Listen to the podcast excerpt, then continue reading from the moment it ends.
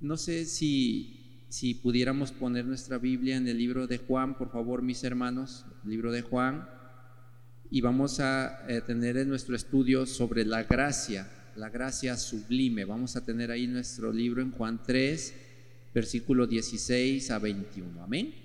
Cuando lo tengamos decimos amén por reverencia a la palabra. Vamos a ponernos de pie y vamos a leerlo juntos, hermanos. Son solamente unos cuantos versículos, pero sé que le hablarán a su vida porque hoy estamos hablando de gracia del Señor y hemos, hemos visto esa, esa parte del Señor tan especial que la comparte con cada uno de nosotros. Dice así la palabra de tal manera amó Dios al mundo, en el versículo 16, porque de tal manera amó Dios al mundo, todos juntos lo podemos leer hermanos, que ha dado, Juan 13, a su Hijo unigénito, para que todo aquel que en Él cree no se pierda, mas tenga vida eterna.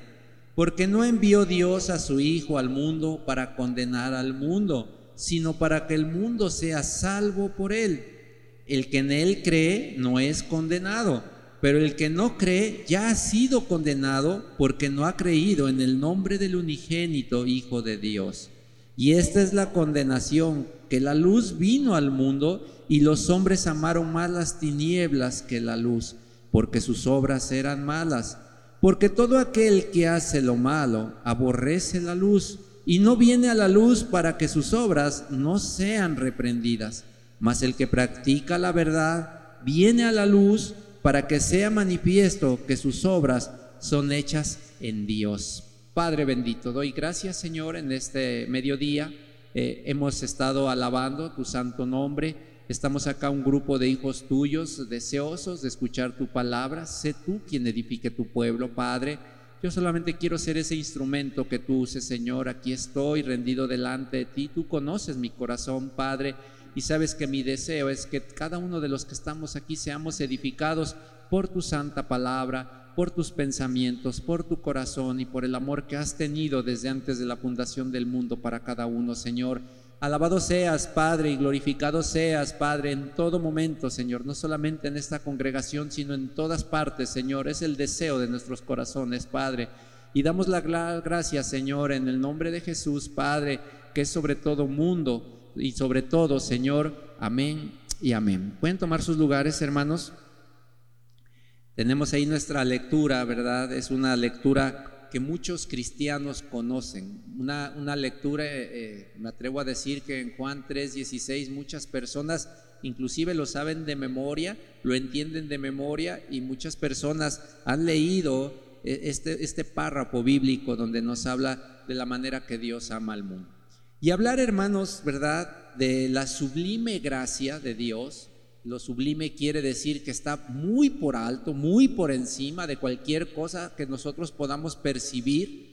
La, sublime gracia de Dios no la va a encontrar en ningún otro lado, si no es en su presencia. Usted tiene que buscar la presencia de Dios para experimentar la sublime gracia de Dios. Pero aquí tenemos un gran problema porque hoy vemos que el mundo está cada vez más perdido, cada vez más complicado. Decía yo hace un momento, ¿no? Que, el Señor nos manda abrir una nueva iglesia en estos tiempos que son tan complicados. Y la verdad es que así es, eh, cada vez es más hostil, todo se está degradando, ¿verdad? Vemos que la salud, hoy hay cosas que antes no se veían, hoy hay enfermedades que ya no, que ya no ni siquiera tienen la cura. Dicen, ¿verdad? Que van a hacer esto, que van a hacer aquello y hoy la gente se alarma. Nunca habíamos visto eh, una pandemia en los últimos tiempos como lo hemos visto últimamente, ¿no? La economía, obviamente, que al estar mal la parte eh, pues de la salud, el, trabajo se detiene, el trabajo se detiene. Hay empresas que han cerrado eh, y han despedido a muchas personas. Hoy vemos que al no haber trabajo, la economía es más difícil, la situación es más difícil en el país. Y bueno, en todo esto, ¿verdad? También vemos lo social, hoy vemos lo social, hoy vemos cómo el valores, el respeto, ¿verdad? Se ha perdido. Hoy los hijos ya perdieron, los jóvenes hoy día están perdiendo los valores, están perdiendo el respeto, ¿verdad? Hoy día vemos cosas atroces que hace la gente, sobre todo jóvenes, vemos cómo sus vidas, ¿verdad?, sean impulsadas a hacer cosas muy de malhechores, cosas muy fuertes, ¿verdad?, que antes pues era algo que ni siquiera se imaginaba, ya no se pensaba, ni siquiera se imaginaba. Hoy día dormimos, ¿verdad? No sé si usted lo haga, pero hoy, hoy duerme uno pensando y diciendo, Señor, ampara a esa gente que está en las calles sufriendo en este momento, ampara a toda esa gente que en este momento está privada de su libertad, Padre, ampara a toda esa gente, ¿verdad? Que no te reconoce, que, que gusta de hacer el mal, que gusta de hacer cosas en las cuales no solamente te desagradan, sino que lastiman, ¿verdad? Se lastima entre uno mismo. Déjeme decirle que aquí cuando leemos en Juan 3:16 dice que Dios ama de tal manera al mundo y no lo maneja en el sentido eh, que diga pues solamente a usted o a mí, por gracia estamos acá, sino el mundo se refiere a todas las personas, a toda la humanidad. Entonces cuando vemos esta parte en la Biblia es muy importante entenderlo. Ahora en lo moral, hermanos, en la parte moral estamos teniendo una, una, caída tremenda, la moralidad, eh, muchas veces hemos escuchado en mensajes, en predicaciones de otros hermanos que dicen como que estamos como en los tiempos de Sodoma que estamos como en los tiempos de Noé, escuchamos eso, pero déjeme decirle que con toda la tecnología que hay ahorita, ahorita está más grave la situación. Hoy es más grave la situación. La comunicación está en segundos y eso aflora para que nosotros también pues vivamos una situación más difícil, todo lo que viene siendo en lo moral. Hay mucha inmoralidad en el mundo, hay muchas cosas inmorales que hoy el mundo las maneja como algo natural, como cualquier cosa. O antes lo que nos espantaba, lo que nos nos incomodaba, hoy es algo convencional, hoy es algo que, cualquier persona lo puede practicar, hoy hay muchas cosas en las cuales pues ya no hay respeto, ¿verdad? A los hijos, a los niños, a, las personas adultas, ¿verdad? Hoy ya no hay todo eso, hoy se está perdiendo todo eso.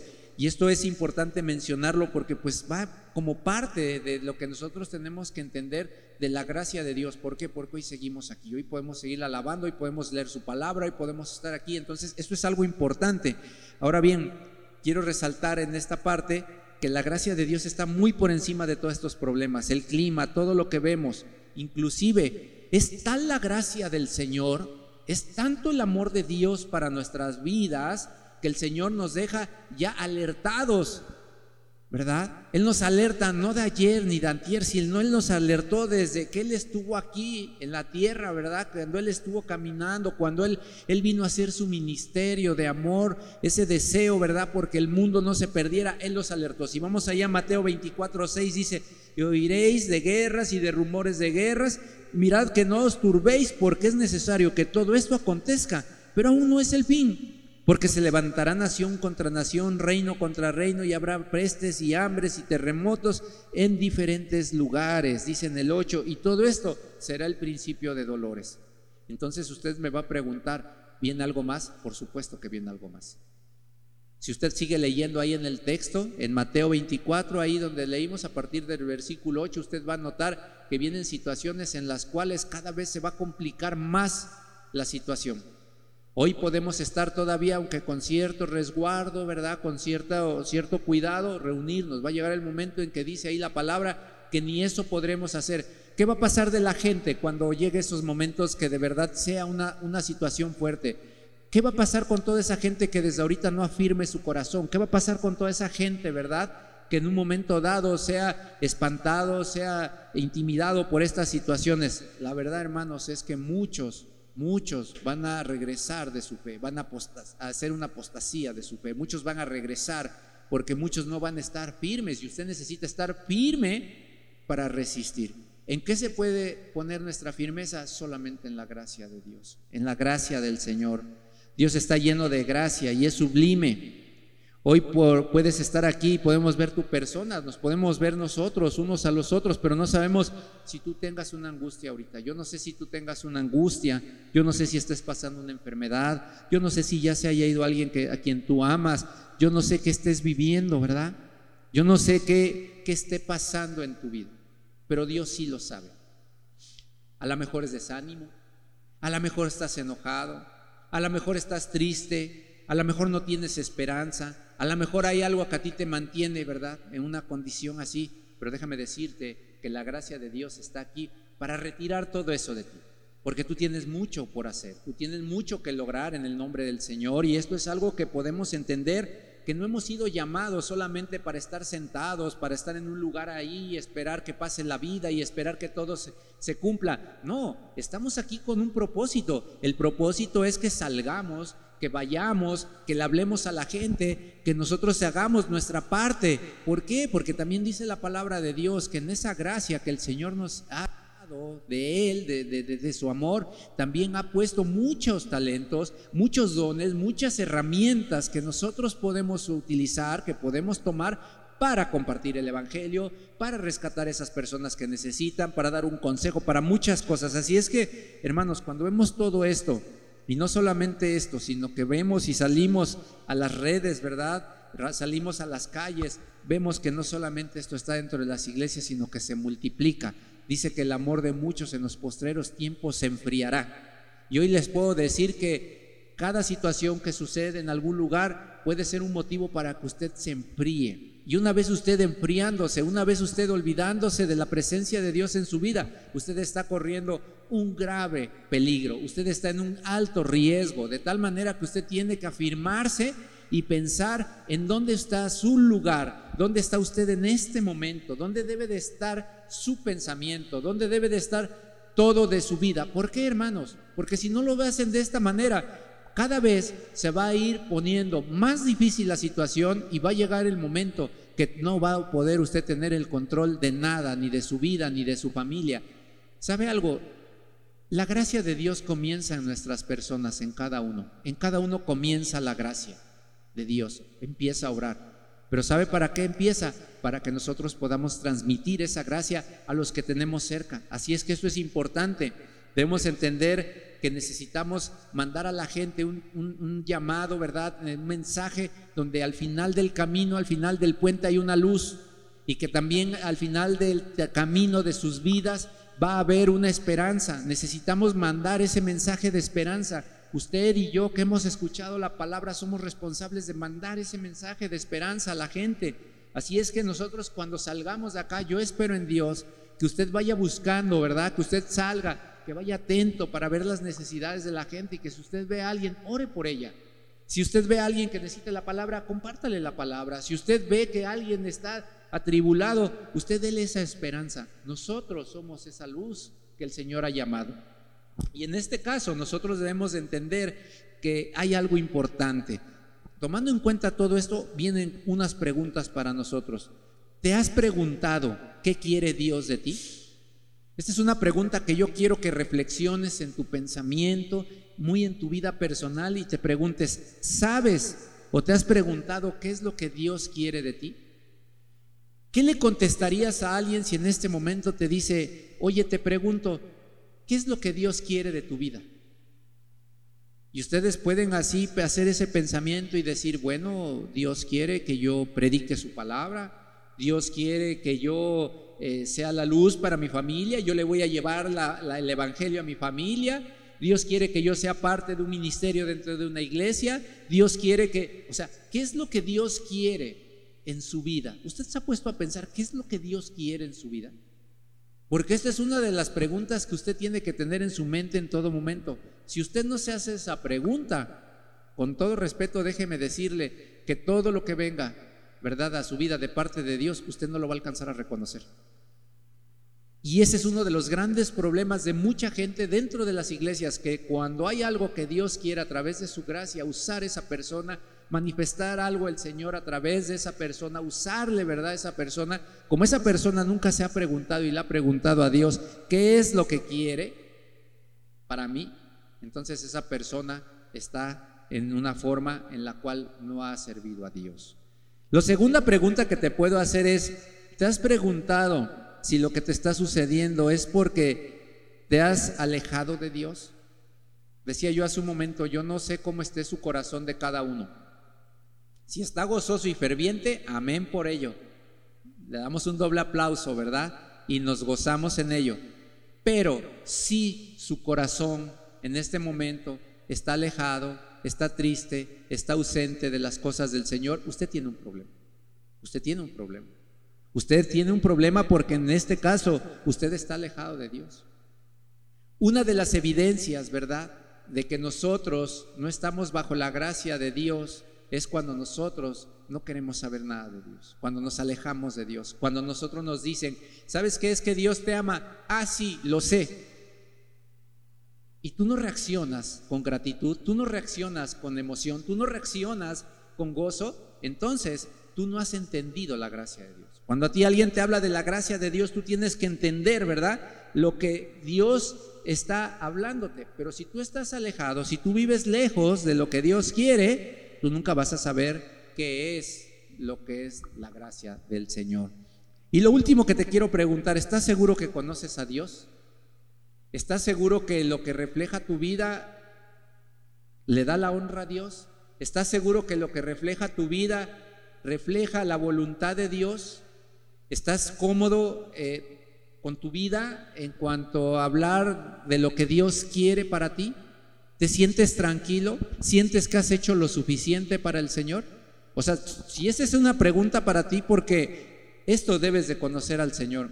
Quienes conocemos al Señor, déjeme decirle lo siguiente, quien conoce al Señor y, con, y quien honra al Señor y quien sabe de la misericordia y la gracia de Dios, hermanos, no se detiene, no va a estar esperando, no va a estar campando viendo qué es. Tiene que continuar, tiene que seguir su vida, su, obra, su trabajo, todo, porque sabe que a quien honra es al Señor. Entonces nosotros tenemos que aprender y estar seguros que verdaderamente conocemos a Dios. Ahora, todo lo que podemos decir, yo sí conozco a Dios, gloria a Dios por eso. Qué bueno, amén por ello. Si usted me dice, yo sí conozco a Dios, gracias por ello. Pero sabe algo, no solamente basta que lo diga, queremos ver evidencias. Queremos ver evidencias de que verdaderamente hay un conocimiento de Dios. La gente, si usted le dice algo, la gente lo va a escuchar. Pero lo que va a impactar a la gente va a ser la evidencia que usted dé de conocer a Dios. Usted puede ser un perfecto orador y usted puede leer la Biblia y probablemente si usted se pone a estudiar la Biblia literalmente, usted puede dar una buena explicación de lo que dice la palabra. Pero si su vida, sus hechos no reflejan, ¿verdad? Una evidencia que hay una transformación, ahorita vamos a ver, de una nueva persona en Cristo, una nueva persona en las cosas del Señor, déjeme decirle que todo esto realmente podrá medio ayudar a alguien momentáneamente, pero no va a hacer un impacto de lo que el Señor requiere en la vida de las personas. Para que usted y yo estemos aquí, debimos tener un impacto de alguien, de alguien que llegó y nos habló del Evangelio y impactó nuestra vida y decimos, yo vi a esa persona y esa persona ama a Dios porque esta persona hizo esto y yo quiero seguir a esa persona. Y eso es importante. Yo no sé a usted quién la haya compartido, pero yo le puedo asegurar que la persona que a mí me compartió el Evangelio con sus hechos, no con sus palabras, sino con sus hechos, impactó mi vida. Y yo no tomé ni un minuto para pensar dos veces que yo quería estar cerca de esa persona siempre. Y fue algo que en su momento, hermanos, se me complicó porque tuve que luchar contra una, una creencia, contra una tradición, contra una forma en la cual yo sabía el compromiso que tomaba al yo decidir seguir a Cristo. Pero fue tal el impacto, ¿verdad?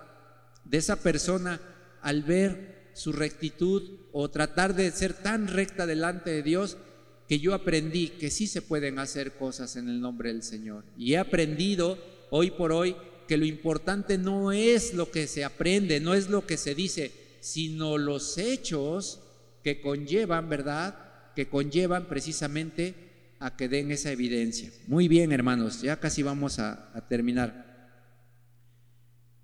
La Biblia enseña, hermanos, déjeme de, decirle que para que nosotros podamos ser la luz y podamos ser ese, e, e, esa parte especial que Dios use, nosotros debemos de entender algo bien importante. Ya le hice algunas preguntas, usted medítelas. Ahora le voy a decir lo siguiente. Usted tiene que tener algo importante en su vida.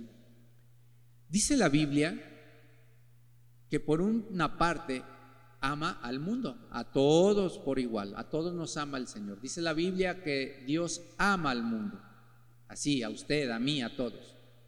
Pero por otro lado, sin que se contradiga la palabra, sino solamente nos hace esa enseñanza muy, muy, muy bien y muy básica en el decir que también el mundo ofrece lo que a nosotros nos perjudica. Por una parte, el Señor quiere que el mundo sea salvo, pero por otra parte, todo aquel, decíamos hace rato que leíamos, todo aquel que no acepta al Señor, todo aquel que no hace caso, se considera parte del mundo, una persona que no quiere nada con el Señor. Y déjeme decirle que también la Biblia nos alerta de ello. Y dice la Biblia aquí, en Santiago 4.3, dice que a veces pedimos y no recibimos porque pedimos mal para gastar en vuestros deleites. Y luego dice en el 4, palabras bien fuertes de parte del Señor, dice, oh alma adúltera, ¿no sabéis que la amistad del mundo es enemistad contra Dios? Cualquiera pues que quiera ser amigo del mundo se constituye enemigo de Dios. Entonces, hermanos, aquí está lo que nosotros tenemos que entender del por qué muchas veces nosotros no, no, no podemos seguir adelante en nuestra vida cristiana, no podemos seguir adelante, ¿verdad?, en los ministerios que el Señor nos pone. No lo podemos hacer porque el mundo nos está tomando, nos está absorbiendo. Y usted va a decir, no, hermano, yo soy cristiano y yo, yo no permito que entre nada del mundo. Déjeme decirle que es lo más sutil que puede usted imaginarse. Cuando usted menos ve, ya se involucró en algún comentario y ese comentario le llevó a hacer algo que no está bien y, ya nos involucró con el mundo. Ya estamos en el mundo. A veces son actividades, a veces son cuestiones en las cuales nos empezamos a alejar de Dios, nos empezamos a alejar del Dios y cuando vemos, el pecado va a estar ahí. El pecado no le va a perdonar a nadie, el pecado va a estar a la puerta. Y déjeme decir que decir hablar del mundo es hablar del pecado y su influencia. El pecado es todo lo contrario a lo que se establece en la palabra de Dios por mandato divino. El mundo le va a ofrecer el pecado, el mundo le va a ofrecer cosas, ¿verdad? A veces decimos, pero ¿Cómo es eso? Pues así es el mundo. O sea, el mundo le va a ofrecer cuestiones en las cuales usted vaya contrario a lo que es el mandato divino, a lo que Dios quiere. Lo escrito en la palabra de Dios no puede ni debe cambiarse. Para hay veces que vemos que gente que cambia, ¿verdad? Las palabras del Señor por cosas y dicen por ahí algunos tuercen la escritura a manera de que no pase eh, nada, o sea, que yo diga, no, es que ya me explicaron que la Biblia dice esto. Y cuando vemos la realidad vamos a notar que estamos viviendo en pecado. Hay cosas que, muchas veces quieren componer las escrituras y dicen, es que tú no lo entiendes, es que si vas, mira, este, esta la escritura dice lo siguiente y, y la verdad, déjeme decirle algo, la escritura está puesta y es perfecta y no hay ni una sola equivocación en ella, ni tampoco nada que haya que cambiar. De hecho, ahí en Apocalipsis 22, 22 18 y 19 dice, yo testifico a todo aquel que oye las palabras de, esta, de la profecía, de este libro. Si alguno añadiere a estas cosas, Dios traerá sobre él las plagas que están escritas en este libro. O sea, dice ahí que Dios se enoja si alguien le aumenta la palabra de Dios, ¿no? A veces quieren justificar algunas acciones y dicen, es que es el amor de Dios que es para todos. Sí, pero hay que ver bajo qué orden, bajo qué criterio. Hay veces dicen, ¿verdad?, que alguna otra palabra de la escritura que sacan, la convierten, la cambian y luego quieren decir, es que Dios dice lo siguiente cuando en realidad el resultado de eso es un pecado, es pecado. Y el hombre también dice ahí en el 19 que si alguno quitare de las palabras del libro de esta profecía, Dios quitará su parte del libro de la vida y de la santa ciudad y de las cosas que están escritas en este libro. Entonces, aquí no le podemos poner ni quitar a la palabra, tanto en lo escrito como también en lo, en lo que expresamos. Así es que nosotros tenemos eh, la responsabilidad de poner la palabra conforme está escrita. Ni le quitamos ni le ponemos, solamente está escrita. Lo que es pecado, hermanos, es pecado. No lo podemos cambiar. No debemos cambiar. Lo que ya está mal para los ojos de Dios, no podemos nosotros cambiarlo. Al contrario, a veces va a ser incómodo, pero tenemos que expresarlo. No podemos dejar esa parte así. El hombre tiene un conocimiento exacto entre lo bueno y lo malo. Internamente sabe lo que hace, si está bien o mal, y lo que esto traerá de consecuencias. ¿Sabe algo? Mucha gente se quiere engañar a sí mismo. Y hay gente que dice, ay, de veras, ¿a poco eso dice la Biblia? Ah, pues yo no lo sabía. Pero todo eso que está ahí sabe dentro de su corazón que no es bueno. Y déjeme decirle que los niños a muy temprana edad saben distinguir entre lo bueno y lo malo. Es algo que está puesto ahí en Génesis 3, 22, dice, y Jehová Dios, y, dijo Jehová Dios, he aquí el hombre es como uno de nosotros, sabiendo el bien y el mal. Ahora pues que no alargue su mano y tome del árbol de la vida y coma y viva para siempre. Esto refiriéndose al hombre, dice, él sabe lo bueno y lo malo. Así es que nosotros, hermanos, tenemos por entendido lo que es bueno y lo que es malo. ¿Para qué sirve la palabra? Para confirmarlo. Cuando nosotros llegamos a la palabra y confirmamos, ¿verdad? Todo esto, nosotros debemos de dar paso atrás, hermanos, cambiar de dirección, cambiar de rumbo. Ahora bien, sabiendo que nosotros podemos reconocer lo bueno y lo malo, hermano, hay otra parte importante. Dios te da la libertad de escoger en qué, quieres hacer. ¿Quieres hacer lo bueno? ¿Quieres hacer lo malo? Tú eliges, tú decides. Tú lo piensas, tú lo haces. Así es que tú decides en qué momento te arrepientes. ¿Sabes algo? Hay dos tipos de personas. El primer grupo de personas son aquellas que pecan y ni siquiera sienten dolor, no sienten temor, no sienten nada. Simplemente viven su vida y esas personas no lo entienden, no lo saben. Muchas veces es porque no han tenido un encuentro con el Señor. Muchas veces es eso. A esas personas hay que hablarles del Evangelio. Precisamente esas personas que tienen esa necesidad, hay que hablarles. Esa es nuestra función, nuestro mandato, que nosotros vayamos y hagamos este, discípulos, que nosotros les hablemos a la gente, y este es el mandato. Hay gente que vive de una manera muy desordenada porque no conoce a Dios. Pero el otro grupo de gente son los que ya hemos conocido a Dios y que también vivimos de una manera desordenada. Lo importante aquí, hermanos, es que cuando nosotros conocemos a Dios debe de haber algo que cargue nuestro corazón, algo que nos motive a hacer un cambio, algo que cambie nuestra manera de pensar. Ahora bien, los que nosotros que ya conocemos del Señor, hermanos, tenemos que aprender a poner nuestra vida delante de Dios en arrepentimiento continuo. No se trata de obras, hermanos. El Señor ya nos dio esa bendición de la vida eterna, ese regalo de la vida eterna. Pero sí se trata, hermanos, de cuidar nuestra vida, de cuidar nuestra persona, de cuidar nuestra, nuestra relación con el Señor. Influye mucho cuánto oramos, influye mucho cuánto leemos la Biblia, influye mucho cómo nos congregamos, influye mucho nuestras amistades, hermanos, con quién nos relacionamos, con quién no lo hacemos, influye todo esto. La verdad es, hermanos, es que si queremos hacer algo para el Señor, todos esos son detalles que nosotros tenemos que cuidar, que tenemos que ver, que tenemos que, que tener ese, ese cuidado. Así es que, mis hermanos, ya para concluir este, este, mensaje, yo quiero decirles que ustedes tienen la elección de qué es lo que quieren en sus vidas. Hoy es un, un día hermoso para usted poder decidir en su vida qué es lo que quiere. Si prefiere usted quedarse, ¿verdad? Ahí solamente como espectador, ver todo los que, lo que se hace, tanto lo malo, las personas, tanto lo bueno. Usted puede decidir quedarse como espectador y ahí no haber nadie que le diga algo. Pero un día sí le puedo decir que llegaremos a la presencia de Dios y tendremos que dar cuentas. Y ahí está ese sentimiento donde podemos decir, bueno, ¿y, cuál es lo otro que yo puedo hacer? Bueno, lo otro que usted puede hacer es acercarse a Dios. Lo primero que usted tiene que hacer es arrepentirse de la manera en que ha vivido.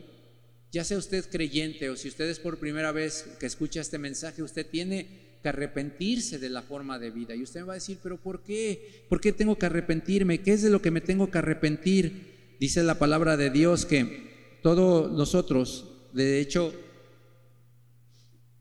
podemos hacer, bueno, vamos a ir a Santiago 2.10, dice, porque cualquiera que guardare toda la ley, pero ofendiere en un punto, se hace culpable de todo. Entonces, aquí lo que tenemos que entender es que, mis hermanos, nosotros podemos entender la gracia de Dios como algo inmerecido, ese perdón. Pero para que usted reciba la gracia de Dios, usted necesita arrepentirse de su corazón. Ahora bien, si es por primera vez que usted escucha la palabra desde este punto de vista, usted necesita arrepentirse de su corazón, alejarse de lo que, de lo que ha estado viviendo, ¿verdad? De esa vida desordenada. Pero nosotros, hermanos que conocemos del Señor, también tenemos que arrepentirnos de no hacer lo que debemos de hacer, tal vez, tal vez de que no hemos comportado nuestra vida de tal manera que le honra al Señor. Voy a terminar esta conclusión con un testimonio.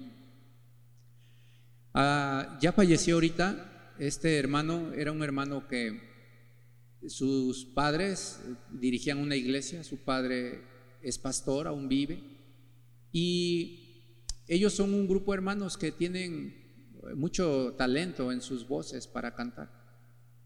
Y uno y dos de estos hermanos decidieron salir al mundo a cantar al, mundo en, una forma que empezaron a cantar y, empezaron a hacer fama. Uno de ellos eh, empezó a trabajar y, le fue muy bien, empezó a trabajar eh, como corista de artistas ya grandes y, de, personalidades, ¿verdad? Y empezó a, trabajar, a vivir y todo eso en este ámbito. Y en una ocasión tuve la oportunidad de, platicar con él y él decía que ya se había cansado, que ya estaba cansado del medio, que ya estaba cansado de esa vida, que estaba cansado de lo que de lo que eso le daba, la vida con excesos, la vida con todo esto. Y él dijo que una vez él había sentido como, como, como ese llamado de Dios en especial, en el cual él dijo que en alguna ocasión hasta soñó él con verse él vestido de blanco, decía que como cantando en un, en un gran estadio, algo así decía él, y que él, él le cantaba a Dios en ese gran estadio, ¿no? Y pues amén por ello, ¿no? Lo que él hizo fue llegar y renunciar a su fama, renunciar a, todo lo que había ya logrado. Él, vivía en Ciudad de México y, él, bueno, tenía relación con personas de fama, que, conocidas del medio, y él agarró y renunció a todo y él les dijo, ¿saben qué? Ya aquí llegué, ya, ya el Señor me llamó a servir, me regreso, e, e, este hermano era de Veracruz y dijo, yo me regreso a Veracruz y voy a servir a Dios con mi corazón, voy a servir a Dios en mi corazón y yo voy a regresar y yo voy a servir a Dios. Y dejó todo, hermanos. Agarró una mudanza, sacó sus cosas principales y dejó todo y dio las gracias de todo. Y él regresó y estuvo unos días. Pero ¿saben qué pasó con este varón, hermanos? Que al poquito tiempo, al muy poco tiempo de que él decidió dejar el mundo y todo lo que el mundo le ofrecía, en muy poquito tiempo él enfermó de gravedad. Él enfermó de gravedad, de una situación fuerte. Dijeron, vamos a trasladarlo, lo llevaron nuevamente a Ciudad de México, lo intentaron tratar, pero el hermano murió. El hermano murió.